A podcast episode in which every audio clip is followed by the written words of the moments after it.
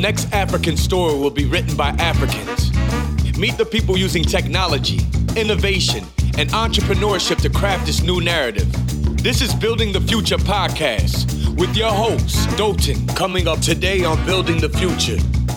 We didn't have any haha moment.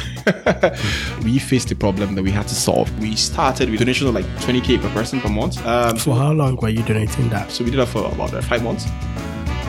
We had to buy generator, then it was called uh, Better in my neighborhood. We followed it every day. We run through like meetings, like you know, brainstorm meetings that even I don't understand what we're like doing as much as we knew that it was a um, very early business, we still thought that it was going to be very easy for us to monetize and hit profitability in, uh, you know, I think six months. But it never happens that way in reality. Uh, even to now, we're still not profitable.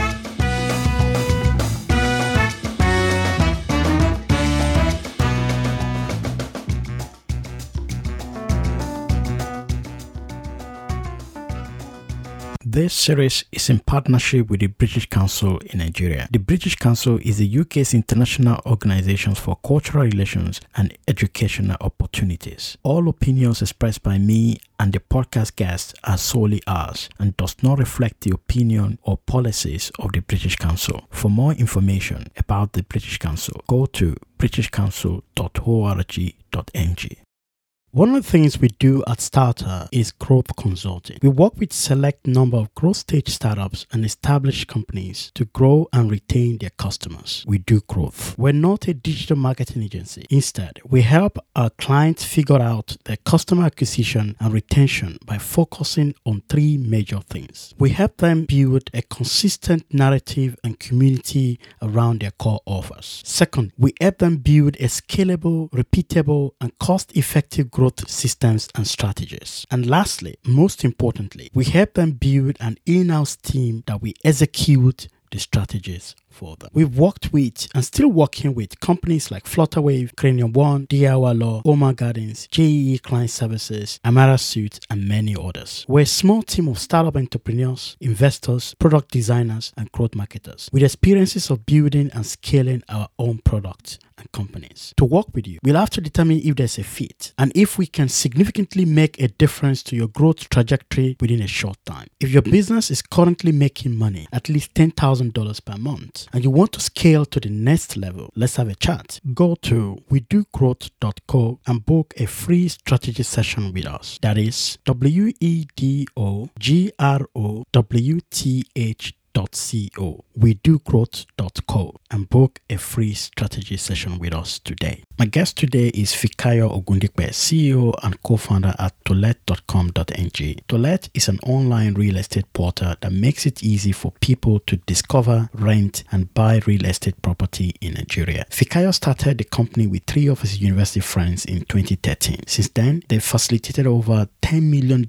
in transaction value and have over 20,000 property listings on the platform. They've raised over $1.5 million from investors such as Frontier Digital Ventures and Spark Accelerator. I reached out to Fikayo to come to this show to talk about how they started and his view on the future of the market he's building into. So, Fikayo, welcome to Building the Future. Thank you. Uh, it's a pleasure to meet you, actually. Same as well. Because the business you are building is one of those critical business. People need to find a place to live. I don't know whether you have the statistics here uh, top of your head. What is the percentage of people that are renting houses in Nigeria? Or uh, what is what is the stats say? Okay, well, typically, Nigeria is a very unique environment where, because of the fundamental problems around housing, pretty much like mortgages, which is non-existent. You see most people, I'll tell you maybe from the federal government, I think they say something around 80%, but I think it's about 95% or people that do rent houses than the, you know, people that actually do buy houses. So I think that's a problem. 95%. By the trends that we see on our platform from like a search perspective, yes, it's the highest at 95%. So only about 5% of people in Nigeria kind of own their house. So no, actually. So from a transaction standpoint, that's why we see 95%, 5%. I think from like a um, holding standpoint is a lot more. I think we can see a lot more people do have houses that they do stay in. But from like a transactional standpoint, it's very different, right? You see more people trying to um, rent a house and buy a house. And I think from the way we've seen that pattern in the last four years,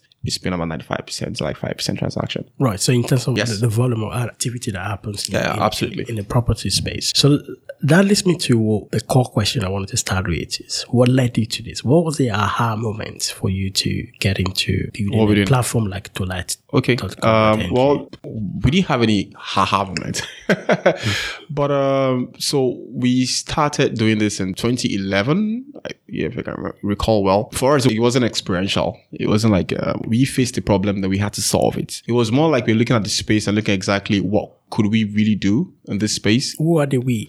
So myself, um, I have three other co-founders apart from myself. We're all grads of OAU. had a background in engineering. Obafemi Awolowo University. Exactly. One had uh, background in um, law, while the other one had background in um, estate management. The CTO was my classmate. So you studied doubly um, Yes, electrical I did. Yes, electronics. electrical electronics engineering. So yes. you were uh, cosmate, and you and your cosmate and your friend and two other guys were just together? Are you in a club, or were you flatmates, or were you just Uh, cliques of well- friends that were thinking about solving problems using Well, technology? we pretty much were like um, roommates. Myself and Sulaimon were like, you know, we've gone way back. Um, Sulaimon used to be my junior in, in secondary school. We met in Ife.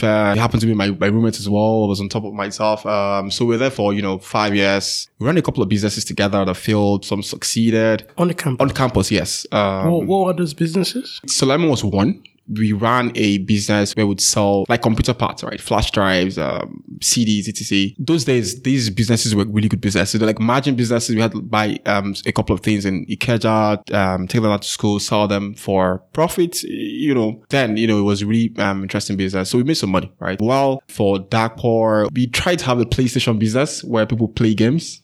You have a PlayStation in your room. No, not room. So it was in lobby of the um, one of of the hostels. hostels. Yes. So uh, you know, it was fast moving, right? Guys want to play game. So you have But we- TV we- there. and Yes, exactly. So, then, but later on, Dapo tried to do something in laundry. Myself and two other of my friends, who happened not to be my co-founders, invested in this business. This was while we were doing our youth service. That's NYSC. Oh, so as post university, you Yes. started doing some other businesses as well. Um, no, actually, I, I just invested in Dapo's business. So I was So was you had more. some liquidity, you had some cash to put into. So what I mean invested, I'm not using that word loosely.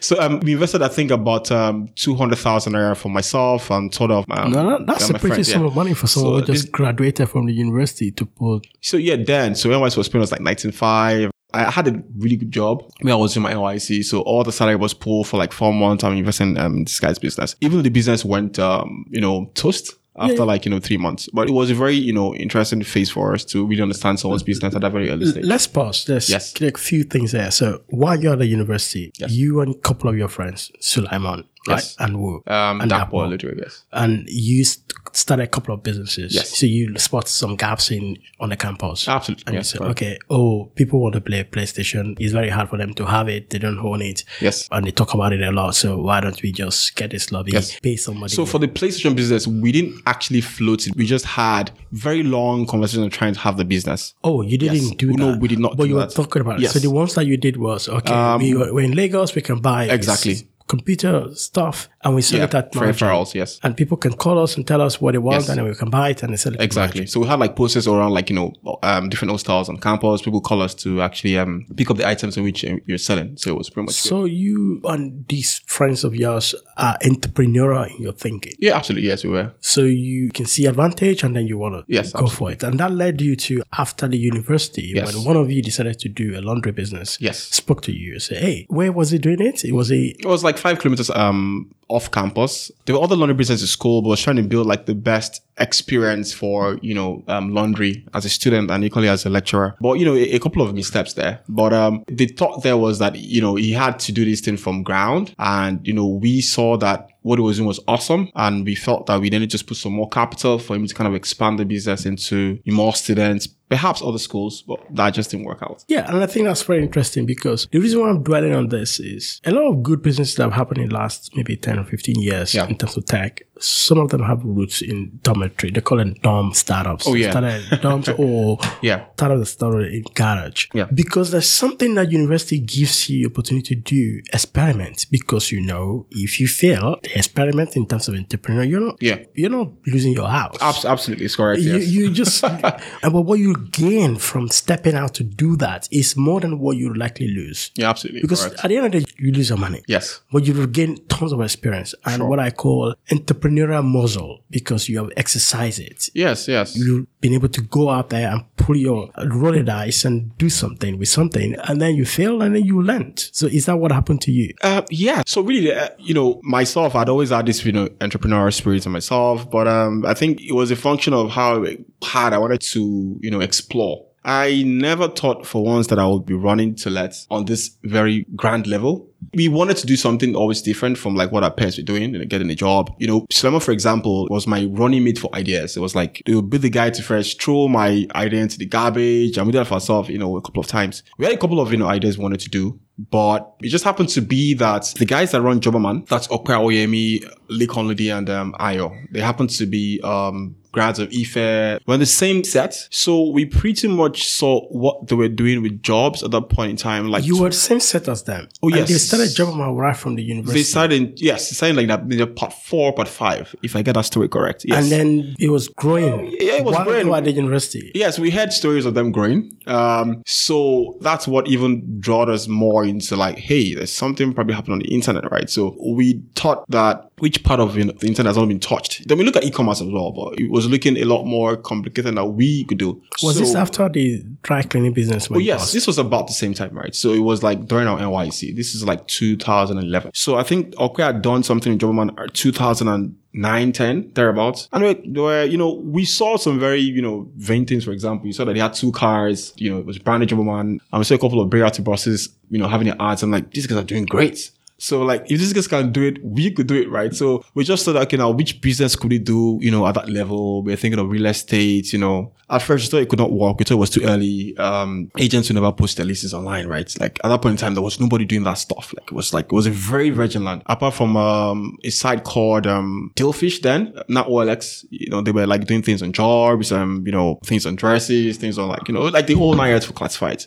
So there were the guys that were just there, but we just felt that, you know, at that point in time, nobody would think of trying to get a house by going online. Then it was jobs because jobs are like more of a default, right? There was like a already conventional freedom of like people trying to get jobs online. So I think for jobs, it was a lot more easier for people to think of online, you know, as a second option to get a job than trying to go through papers or trying on the streets. So for us, we, we just felt that we were trying to go too early, but we did a couple of researches, right? We did researches around like the UK market more predominantly, which is like, um, Zoopla and, um, Rightmove And, and Zoopla was just doing that as at that well. point they in time, yes. started. Zoopla was like, you know, was early on. They bought a couple of businesses and we were like, oh man, this is like, they have very, you know, so, uh, Rightmove, for example, IPO'd in, um, I think 2000 and, um, I think, I can't remember the when it was again, but, um, they had like really good numbers, right? What, what IPO? Which company? Um, right, Rightmove. right move. In the yes. UK, yeah. So um, all their numbers were public. We saw how many agents they have. We saw how much revenue they're making. It, you know, was deep. So we saw that okay, now Nigeria is a really good market. Population was about maybe 150 million people thereabout. We thought that if at this point there was nobody trying to do this, we could do it. Although while we're trying to, you know, still put our papers together, put our processes together, we saw um, a company called privateproperty.com.ng,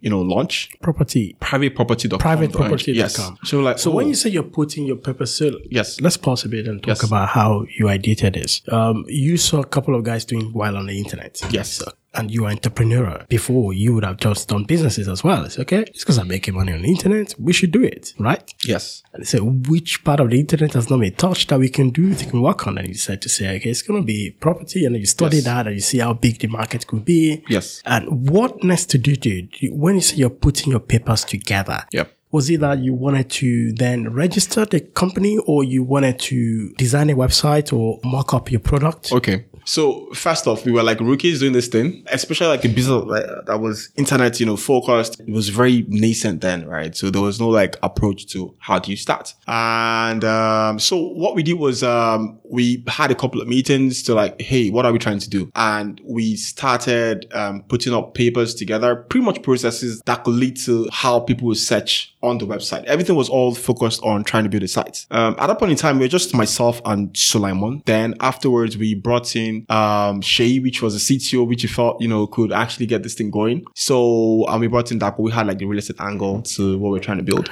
So when you said a website, right? Uh, because I've had this experience before when I started my first business. I didn't know the difference between the back end and the front end. I just knew that website does stuff. Yes. And did you have that same challenge or do you have some tech people in your team that understand that, okay, this website we should have a form on the back end and Yes. should be able to collect information and be able to display that in real time and other stuff. Did you have somebody Yes, to we did. So, like- architect your Yes, pro- your- your exactly. so, like I said, like we're pretty fortunate to have Shay join us very early on. and he's one of the founders. Yes, he is. So he was able to you know, understand like that concept of okay, now this is what we're trying to build, right? Um, even though you would explain to us like a billion times what we're trying to build, even though we didn't understand exactly how come it took him that much time to build what we're trying to build. Uh, but it Because was to you, know, it's just like a website. Yeah, you know. My dad to this doesn't understand exactly how come it takes like, you know, five, seven developers to build what we're trying to build. Like, it's like, it's not in sight.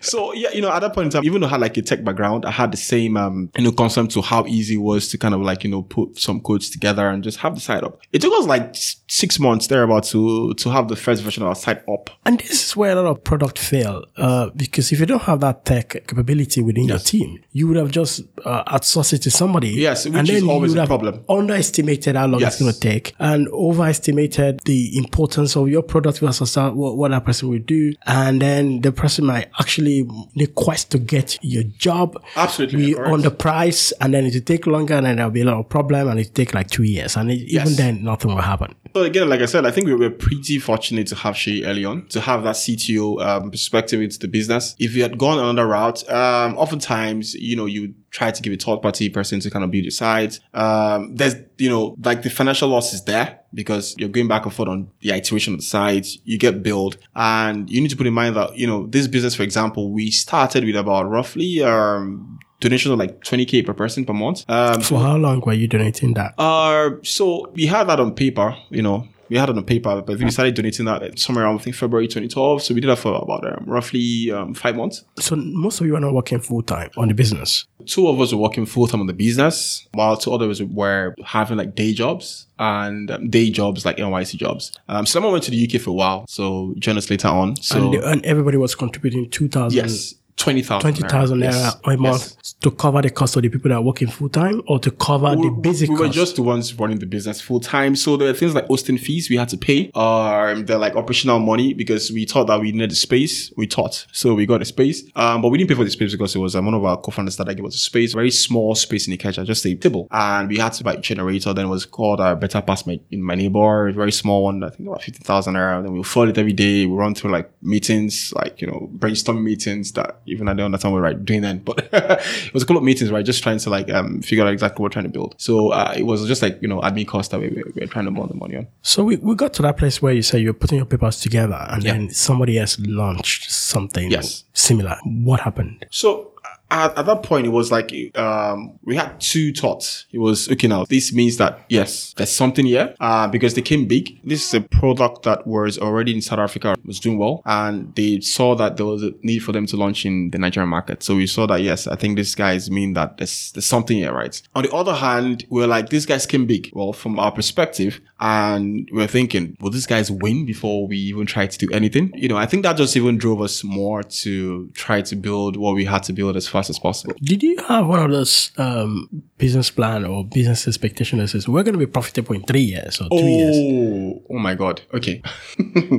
okay. As much as we knew that it was a um, very early business, we still thought that it was going to be very easy for us to monetize and hit profitability in, uh, you know, I think six months. You just changing some numbers on the spreadsheet, Yeah, right? Say, yeah, it's always we're a big be deceiver, profitable. right? because you just keep having like five percent growth, you know, on a week on week basis, but it never happens that way in reality. Uh, even to now, we're still not profitable. So I'll say that anywhere. So, but that's because we're trying to, you know, really invest in like in, in key areas in which we're going to use to build this um, business for a very long um, time. Yeah, I'm going to ask you some n- questions about the numbers. So in terms of that, we always thought that we were profitable, you know, early on, but it just the difference between a I will call it normal business and a startup is that you know you have to keep uh, investing in core areas because the idea of startups is you can always you know build and scale really fast. And when you mean scale, you you know you know it could be argued or interpreted in other ways, but it just means that you're trying to build out something really fast, and that takes a lot of capital to build.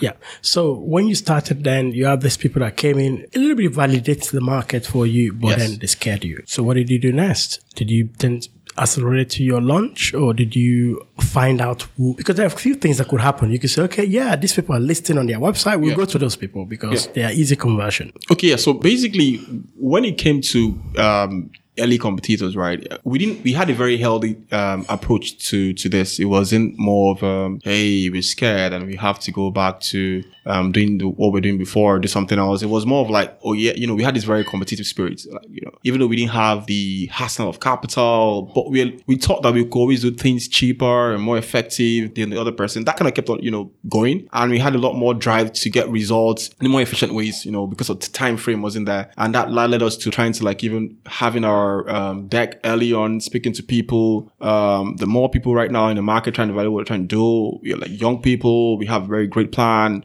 Have a better interface. We have more agents, more VCs. You know, all, all those things were there for us to um, use. Um, we thought that we were very local because um, we thought that we understood the space more than anybody else did. Um, we still have that thought um, now, uh, five years running. You know, and these guys were from South Africa, these guys from other parts. They would not really understand exactly how to like locally play what we're trying to play. So you know, we just thought that we had all the advantages apart from capital at that point in time, and so we just followed that. And we knew early on that it wasn't always about capital to build and to win. Um, we still think that now. It takes a lot to win in a market like Nigeria, for example, and all that all together just just kept us going. So, what was the business model when you started? So we started by trying to be a classified market where agents will pay a very small fee to be on the platform, even though when we ran on As in people that rent that let yes, a- like pretty much agents. so they have inventories Yes. of houses that they are They letting have, to people. have, yeah, exactly. Was do. it primarily rent when you started, or was it So you we started with a brand name called Estate Node,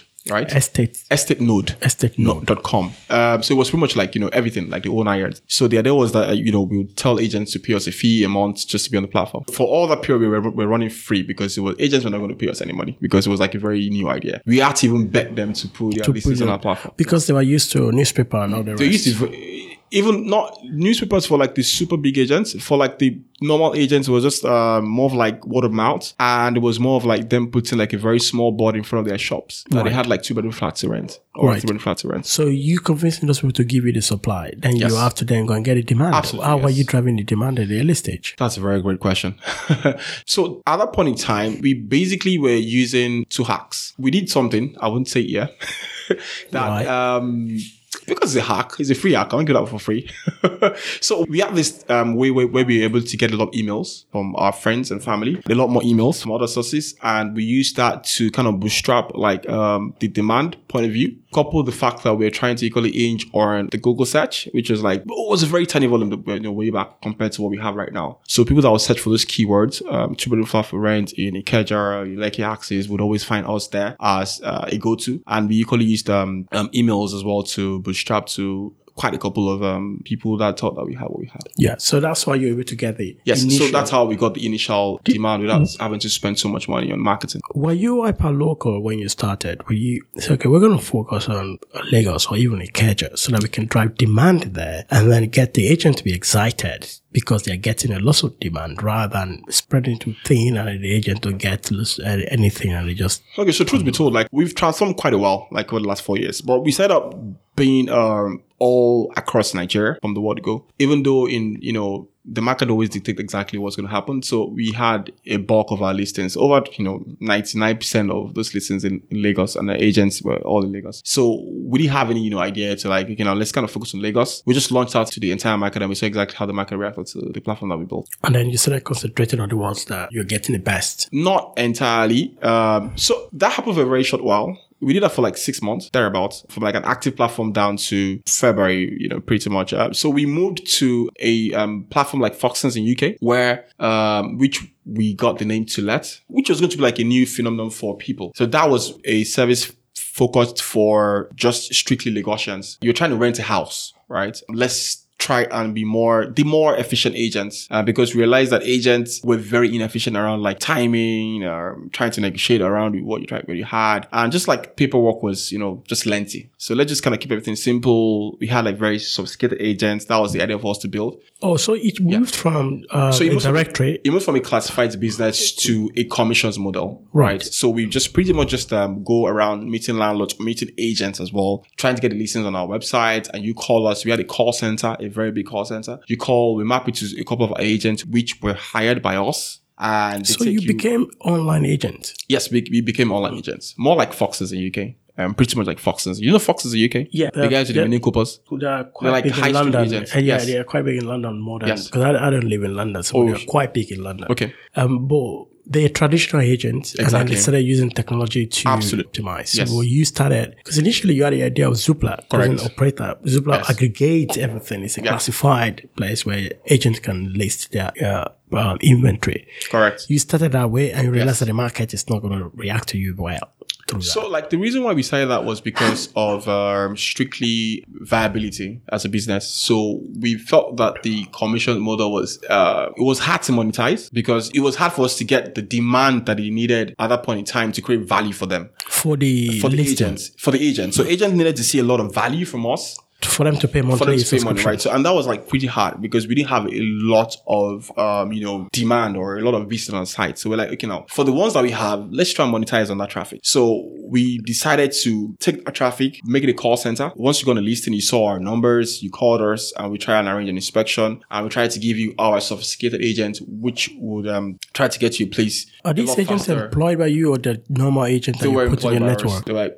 BS grads that would employ you to What is the reaction of the agent to you? Because basically you're competing against Correct. them. Yeah. So what was that? What was the at reaction? At that point in time, we're small. Um, we're not that big to make them get scared. But a couple of them understood exactly where we're trying to get to, which was going to be for us to disrupt them. And um, but for the, the while in which we ran that model, it was um, strictly just for viability reasons. Because um, for you to run the, the classified model, you need a lot of capital to to push that. So we felt that we could run very lean, lean with this model and still at the same point in time still drive traction. So and this model gave us that very early traction. Let moved so fast in about one year that it moved, I mean, last, you know, three months. Just because we just focused on rental, we got listings by ourselves. We had like, you know, cameras, we very sharp listings and agents just giving us like very sharp pictures. This is like to 2013. So people started deviating the platform. Okay, now this is a platform called Select. Just go there. They have listings for you. So from that, word of mouth started going out. It's to let, you know, and we just kept, on getting a lot more emails sent to people. Started, you know, growing from there. For that phase, was really awesome because we were able to run lean because we were generating a lot of income. Because you are practically agent. Exactly, yeah. So we use that, you know, as more like a launch pad for what we are right now to get to where we're trying to get to. So um, I know that Jumia House, or they used to call it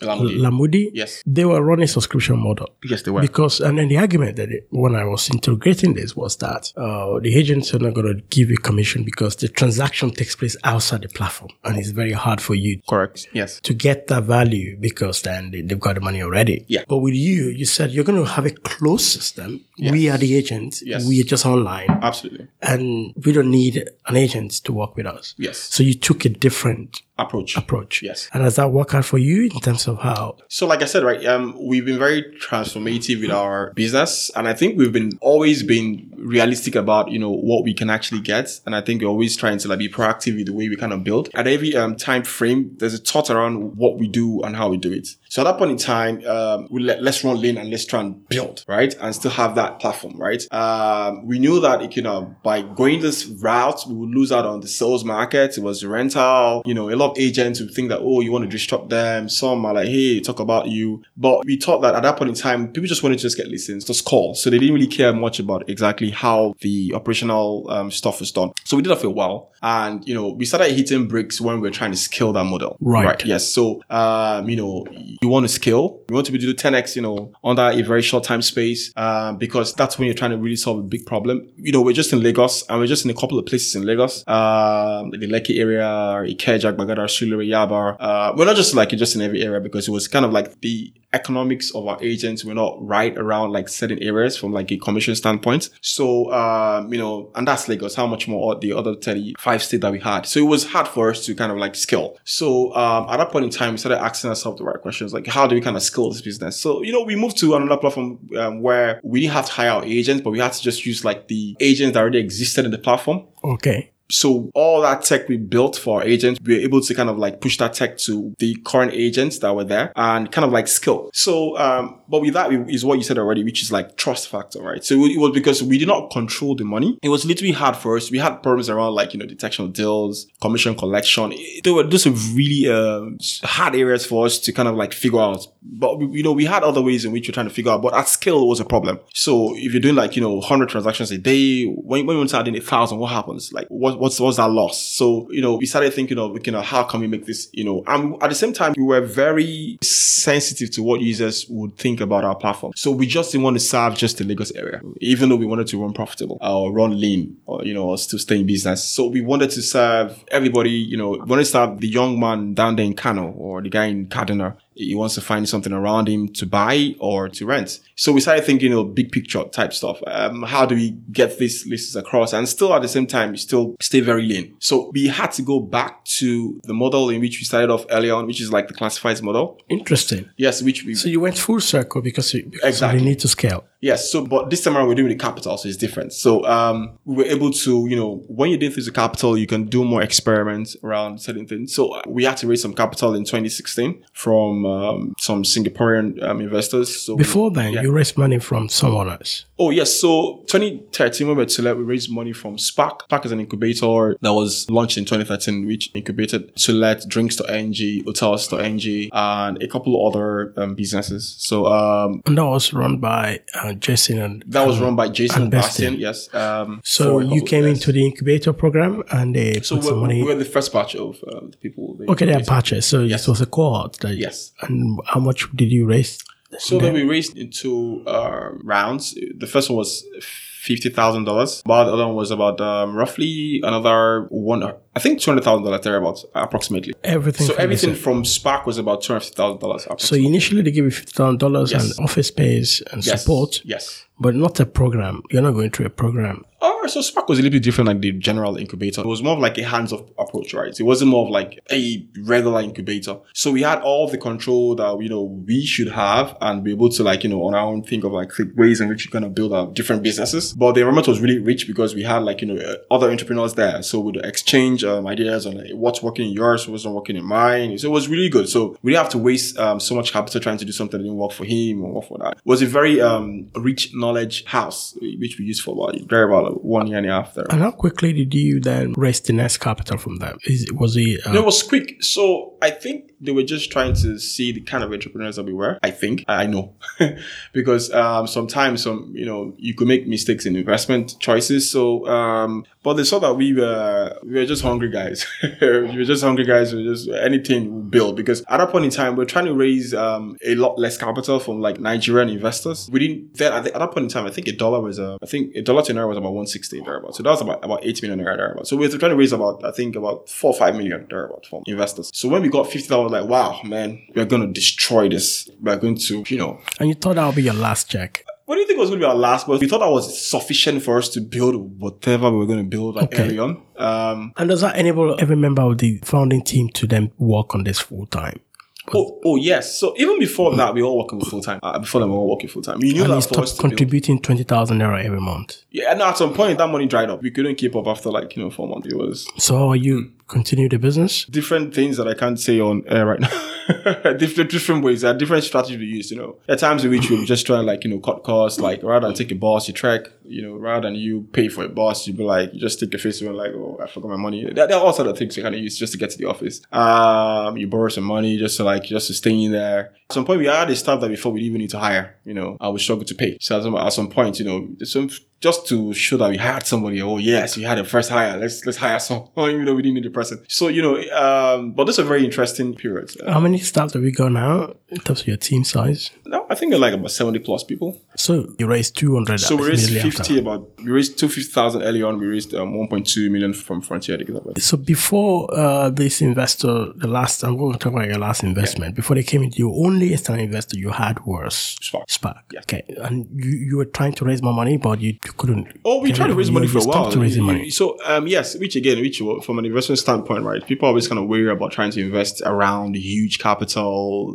operations, right? When everything around the operation is like is human capital driven, right? This, um, if you got what I mean. So we were in a model where you know we had to hire people and everything around monetizing was around people. Like people had to go collect commission. So and if you want to try and scale, do things in very big bounds, like it's hard for you to do that because there's a lot more that would go into you trying to scale when a lot of people will be involved in the levers of the And that. I suppose, Yes. is the biggest risk in business, which is Yes. people. Yes, absolutely, yes. So, but now from this people talk, it wasn't really about the quality. It was more of about um, the quantity of people that you just that just um, had to be there just for you to monetize. It was a very large force, and for you to grow big, you had to employ a lot more people to be in more areas to like you know serve, inspection. So That was the thinking then, before Yes. everybody now understood that internet business does not necessarily have to just be linked for 20 people building stuff. So correct. Uber was not your traditional Yes, internet correct. business. Uber depends on a lot of people being signed up Uh, on yeah. the platform, Yes, but those people were not. employed. Yes. Okay, so, there's- you were employing people directly. Exactly. Okay. yes. Okay. Right. But having said that, at, at the same at the same point as well um it could be when people are tied to the revenue which is like the key thing right of your livelihood it's always better when you know money is generated or capital is generated when you know people are not there it's just like automated when it's automated is but when there has to be the human capital out there trying to do things it becomes a problem right it's like it's like a red flag for an investor Yeah. so for a while we're trying to raise money on that model because it was hard it was hard for investors to really get locked in on that model especially when it was like you know some african um, investors you know one two years experience in running the business straight out of school um, you know it, it was pretty tough right so we had to um, do uh, a couple of you know transformation first to get where we are today. did you at some point run out of the initial capital that you got from um, Oh yeah, yeah, yeah, yeah, we did, we did. The 50k ran out so fast. The 200k ran out, you know, that was used a lot more slowly than the first one was. Um, but at some point we did run out. We were running it very, you know, at some point we were profitable. We ran a very lean, you know, operation. So Right. So then it was after then that you got it. we got the one million. Yes, So this new capital was one investor or two? it was just one investor. One investor. Yes, just one Came investor. in and said, "We're going to write the whole check." Come again. One investor came in and said, yes. "We're going to write the Yes, whole check." because- That's pretty unique.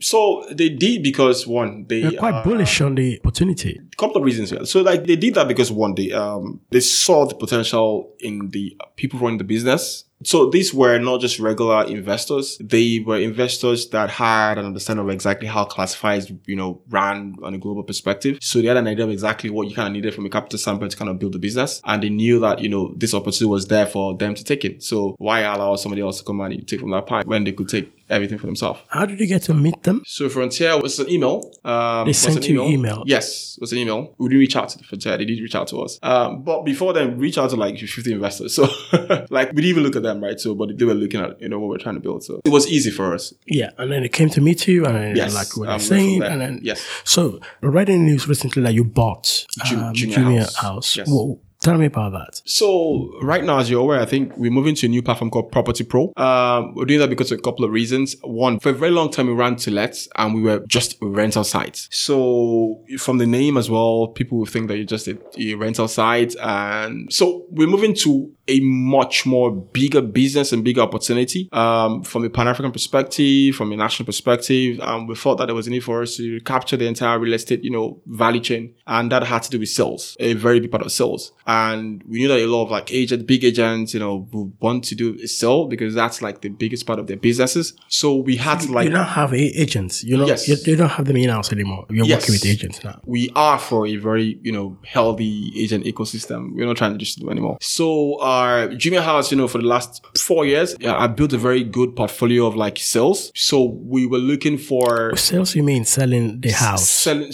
Yes. So I, I- use the word rental and sell. So Okay. sales mean um, you're trying to buy a house, you're looking for a platform to, to use. So Jumia house, formerly called Lamudi, had built this you know very good platform that we thought that you know was going to be a very good addition to what we're trying to do to serve the greater community of uh, users, both ways, agents and equally users trying to consume the platform. So that was pretty much like the concept of us actually purchasing the assets for Jumia House. How did you know they were trying to sell? Well, that was on a very high level. Uh, but sometimes if you're very keen to the space, you'd always know certain movements are about to happen and you try and jump into these opportunities. So this transaction was done majorly from um, our current investors, Frontier Digital Ventures. They're very active globally. So they had like very private information to this um, transaction. I think we're very um, quick on trying to jump on it. They spoke to you and say, hey, would you be interested in buying Oh, this yes. if we can put it together? Yes. So was that sale out of the money that you raised or was that sale done separately? So um, it was done separately. So it wasn't out of your, because I'm trying to understand how much did you buy Jumia house for?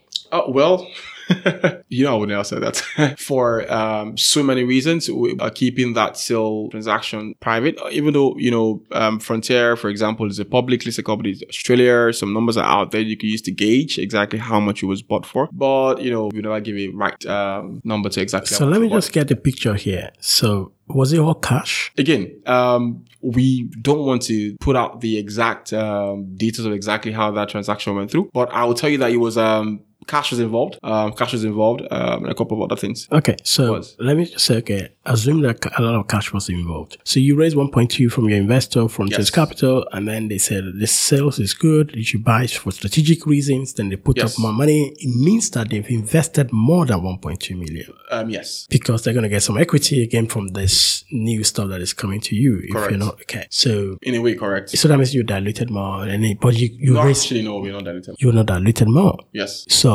If you keep pressing, you understand the dynamics.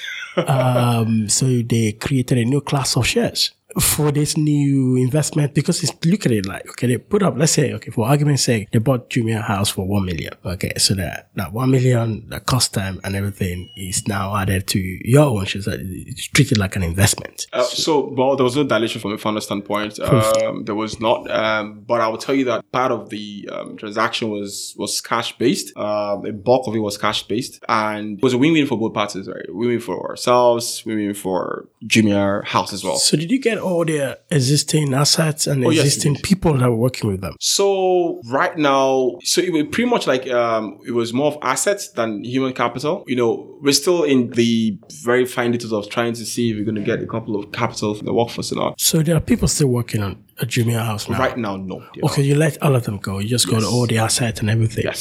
So I think the key question is how has that changed your business?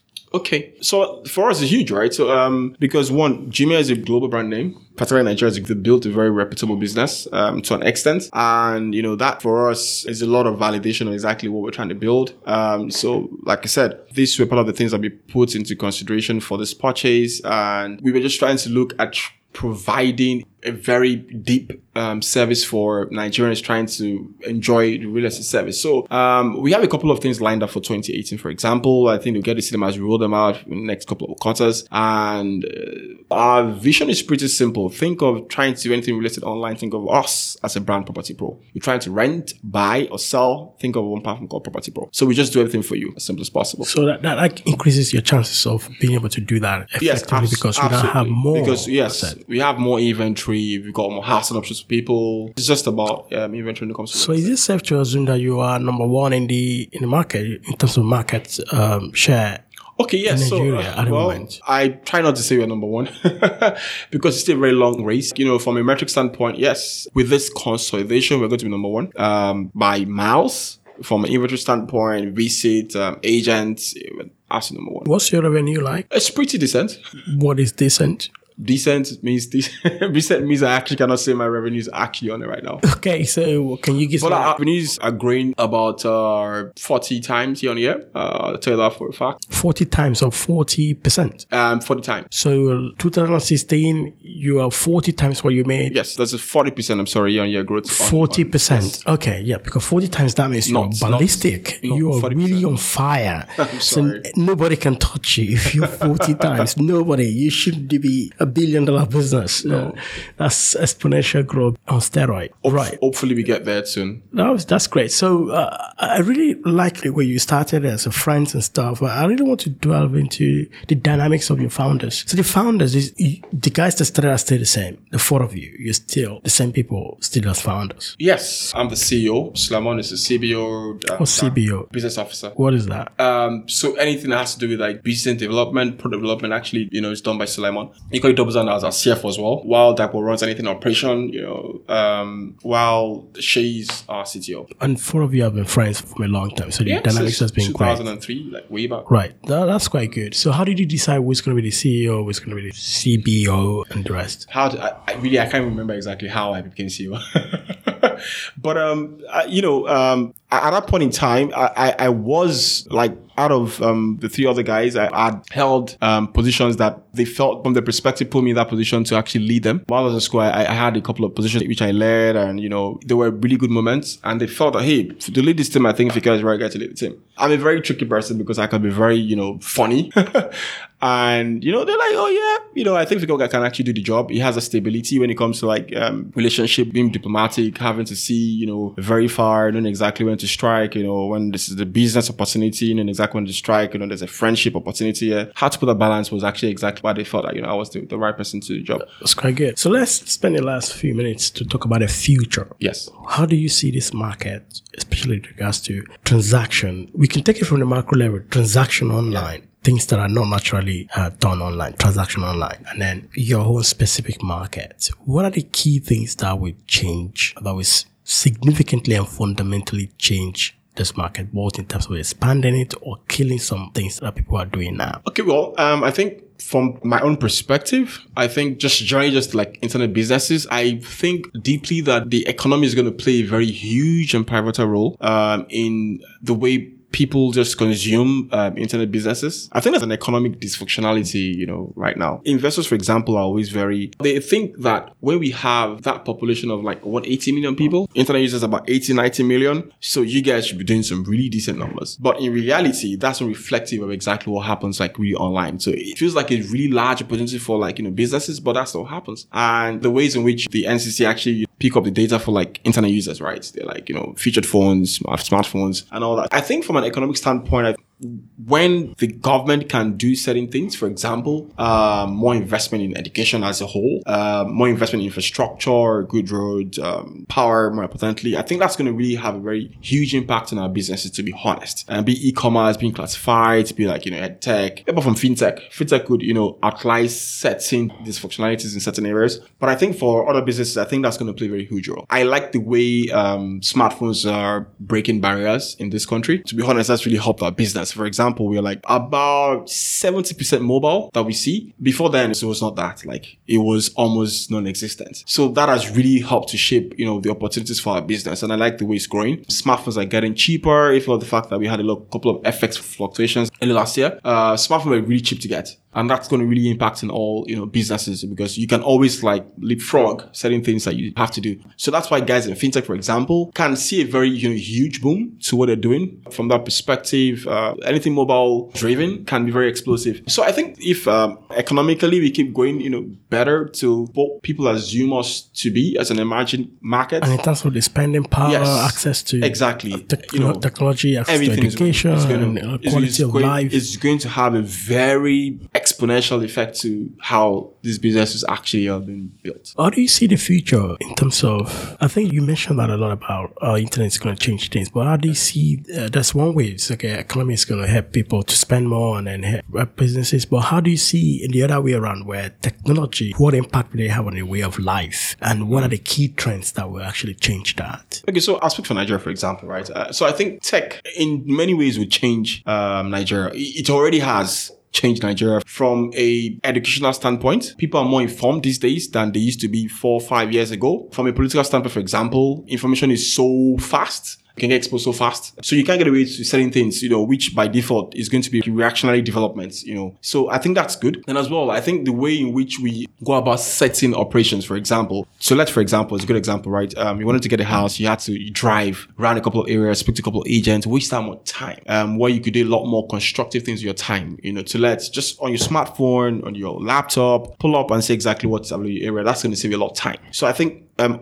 all these businesses combined together would move a much more productive workforce, a much more productive environment for people. Create efficiency where none where- exists before. So you, you kind of like, you know, waste all the time. You know, you can actually translate down to like, you know, making people's lives better. From, you know, if you look at what you're doing in farming, for example, you know, getting seeds to farm more efficiently, um, using the right seeds, spending less money on, you know, money and all that kind of So tech is going to do a lot of things for countries or markets like ours, right? And I think we're very appreciative of that. But I think we can actually do a lot more. Um, like I said earlier, if the economy as well would kind of like, you know, just layer that resource and that capital to make that, you know, Nigeria is, is huge and awesome, right? We have the human capital and it's there. For example, uh, we're just talking about that in my office where they were saying in the US, for example, Nigerians are the most educated force when it comes to just immigrants. So that, that, that says a lot. So when you keep having a lot of people leave your country and trying to build another country, that's a problem, right? You're having like a very huge breed rate. So you want to make sure you're keeping, you know, as much as you can keep in this country, trying to build and trying to, to innovate uh, on things that we can do. So once, you know, the government start, you know, putting all these things um, together, there's going to be a very great and massive in the, in, in the country. So I'm a pro Nigerian guy.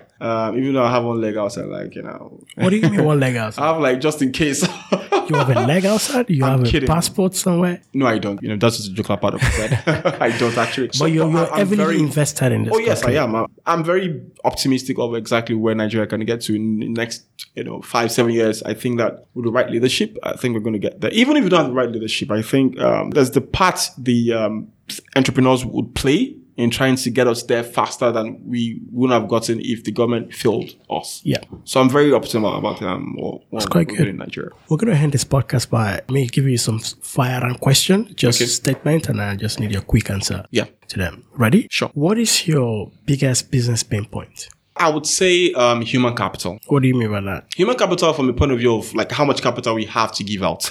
because I think As in um, money you have to pay yes, people, because I think Nigeria is, not the recruitment of the best talent. Nigeria is a place where the best people are sucked up by the people that have most cap. We don't have a lot of good default people that can just pick you up and I want you to start to take some good roles. Um, you know, you have to train them for a while and you know, you need a lot of capital to get that done. For small businesses, it's a lot harder. I believe in other, you know, market is a lot more easier because I think they, have better eyes, right? But you coming from a very um, little educational um, process. So I think for small business in general, and I think we've had this conversation on other entrepreneurs, capital can be a problem if you're small in this country. If you're bigger more capital, yes, you know, you could get a lot of things done for us to hire more people, poach people um, that are really good. Don't waste time, just poach them and just get what you have to do. Human capital for me is a problem. Yeah. What is your number one growth metric? What do you measure to indicate whether your business is growing? So there's something we call customer lifetime value in our business. So I think that's like the most important metric for us on a very granular level that we used to know exactly how well we're doing. Does the customer pay you when they rent a place? Um, no, they don't pay us when they rent. So you're just agent to facilitate yeah. the So deal. it, it moves exactly around the agents. How will Fibre disrupt your business? So Fibre is a platform that enables Yes, people to I- rent yeah. month by month. Sure, yes. So um Fibre is a business that requires a lot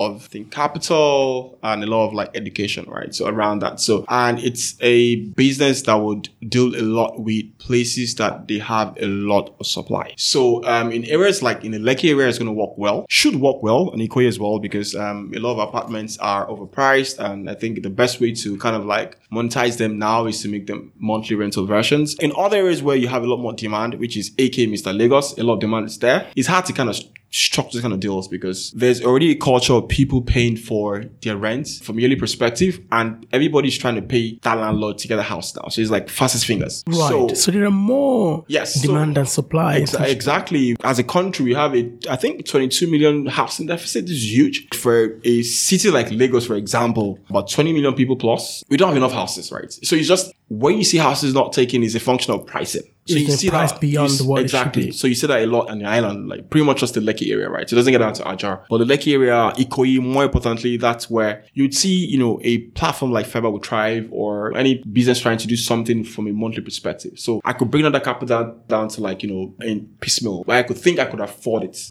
You're not trying to do something similar to Fibre. Let's see how it goes. Okay. Let's see how it goes. Time will tell. Yeah. So which book are you reading at the moment? Good question. So right now I'm reading two books. Um, I'm about to get married. So I'm reading, congratulations. I'm reading a book on marriage right now. That's so good. That's not for this. The other book which I'm reading right now is a book by Peter Thiel, which is Zero to One. Um, I tried to read it last year, but I couldn't finish. So I'm trying to finish the book this month. Right? So, but it's a very interesting book. Yeah, um, I think I would recommend that for almost all entrepreneurs trying Yeah, to build something, you know, big. Yeah, it's quite Africa. good. Yeah. It's good. Which business is getting you excited at the moment apart from your own business? I think I like Paystack. I like Paystack and I like Flutterwave as well. Um, those two businesses are very, you know, unique businesses. and I think there's a lot of opportunities that could that could happen from those two businesses. Yeah, great. So Fikayo, it's been good having you on this podcast. Thank, you for coming. I hope I you enjoyed it. as well. I did, I did, I did. That's great. Thank you so much. Thank you. This series is in partnership with the British Council in Nigeria. The British Council is the UK's international organization for cultural relations and educational opportunities. All opinions expressed by me and the podcast guests are solely ours and does not reflect the opinion or policies of the British Council. For more information about the British Council, go to britishcouncil.org.ng. One of the things we do at Starta is growth consulting. We work with select number of growth stage startups and established companies to grow and retain their customers. We do growth. We're not a digital marketing agency. Instead, we help our clients figure out their customer acquisition and retention by focusing on three major things. We help them build a consistent narrative and community around their core offers. Second, we help them build a scalable, repeatable, and cost effective growth systems and strategies. And lastly, most importantly, we help them build an in house team that we execute the strategies for them. We've worked with and still working with companies like Flutterwave, Cranium One, DIY Law, Oma Gardens, JEE Client Services, Amara Suits, and many others. We're a small team of startup entrepreneurs, investors, product designers, and growth marketers with experiences of building and scaling our own products and companies. To work with you, we'll have to determine if there's a fit and if we can significantly make a difference to your growth trajectory within a short time. If your business is currently making money, at least $10,000 per month, and you want to scale to the next level, let's have a chat. Go to wedogrowth.co and book a free strategy session with us. That is W E D O G R O W T H co we do growth.co and book a free strategy session with us today.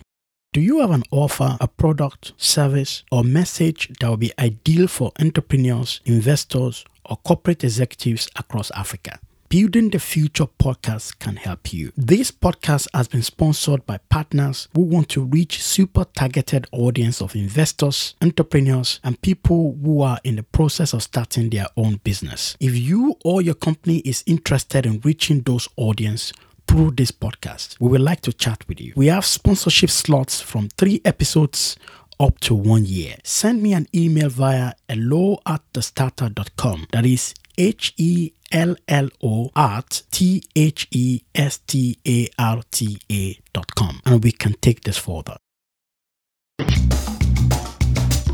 You've been listening to Building the Future podcast by Dotun. These are the interviews with entrepreneurs that are playing a key part in shaping the African future, and you'll be able to hear all their stories. For more, sign up for the weekly newsletter at thestarta.com. Our revolution will be televised. Hey everyone, thanks so much for listening to this episode. I hope you enjoyed the show. Before you go, I have a favor to ask you, and it will take 30 seconds of your time or less. It will mean a lot to me. If you like this podcast, you can easily let me know by going into iTunes, Stitcher, SoundCloud, or wherever you download podcasts and subscribe. You can also go to our website, thestarta.com. That is T H E S T A R T A.com and sign up for our newsletter. It will be a huge favor to me and it's really simple and easy. If you subscribe now, it will help us a lot. Thanks.